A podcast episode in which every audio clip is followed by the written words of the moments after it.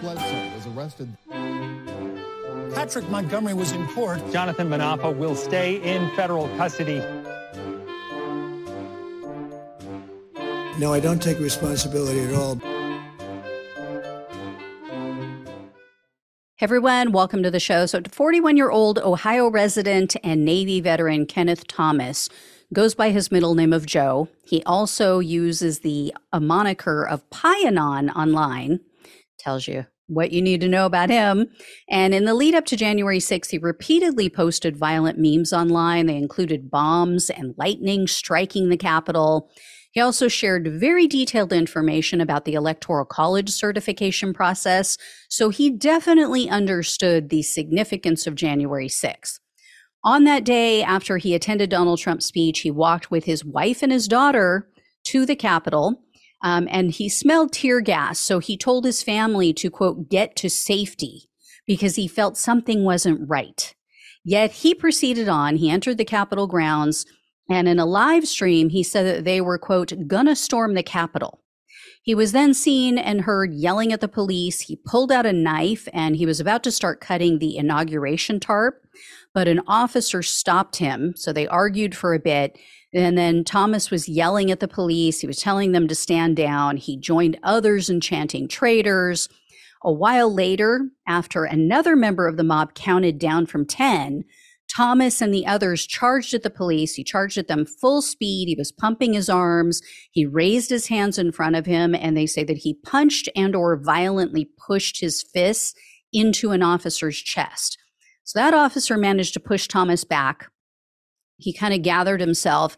Then he did it again. He pumped his arms in the air, ran at the police line. Again, he shoved, uh, you know, or punched, violently pushed this officer, a second officer, in the chest. That officer successfully pushed Thomas back as well. So he has remained in the area for about another hour. He was berating the police and he sent text messages during this time. He wrote, quote, It's a fight at the Capitol no violence from us. The cops are tear gas, two S's, pepper, sp- pepper balls slash spray, riot gear. We're just trying to push through their line. So the person responded back and asked, You're pushing through to where? And Thomas replied, quote, Storming the Capitol. So, approximately 30 minutes later, police were trying to move people off of the Upper West Terrace, and Thomas again moved to the front of the crowd. He started pushing against the officers and their shields, and one officer who Thomas was pushing against fell to the ground. He later recalled fearing that he was going to be trampled by the mob. And then Thomas was repeatedly yelling. He was yelling, hold the line. Then he and others turned their backs to the officers. They linked arms and they started pushing with their backs and with their full body weight into the police. Thomas continued to yell. He was yelling, yelling, hold the line and push. One officer said that they felt so crushed by Thomas and the others. They said, quote, it felt like my lungs caving in. It felt like they couldn't expand. I couldn't breathe few minutes later, the police deployed pepper spray. So Thomas turned around, he pulled his sweatshirt hood over his head, and he body checked one of the officers while he was repeatedly yelling, Hold the line, hold the fucking line. Thomas then grabbed a baton of another officer and then he body checked the first officer again. So the police line moved forward. They were pushing Thomas and the others back, and he continued to push back on them and he was screaming. The following day, Thomas posted on Facebook, quote, This video is from the Capitol yesterday. After tear gas and multiple shots of irritants, I became a little less restrained. Judge all you want, but those that were there with the truest of intentions are our heroes to the Republic. So Thomas was arrested on May 26th of 2021 and in a second superseding indictment he was charged with civil disorder, obstructing an official proceeding, five counts of assaulting officers, entering restricted grounds, two counts of disorderly conduct, and two counts of physical violence. Thomas refused a plea deal. He opted for a jury trial. And in June of 2023, he was found guilty of civil disorder, four counts of assaulting officers, entering restricted grounds, and disorderly conduct on restricted grounds. Based on the assault convictions, he faced up to eight years in prison, three years of probation, and 250,000 in fines. And this time, the government actually requested a longer term. They asked for 109 months in prison, so just over nine years, three years of probation, 2000 in restitution, and a fine of $77,607. So that represents the money that he's made through donations and also corporate sponsorship. There are corporations sponsoring his prolific online BS postings. And you guys are not going to be shocked to hear he has a history of violence and poor judgment. Yeah, I know. So shocking. Um, in 2003, Thomas was dismissed from the Navy because he received three non judicial punishments. And in a document explaining his expulsion, it said that Thomas did not, quote, have the maturity or discipline necessary to succeed in the Navy.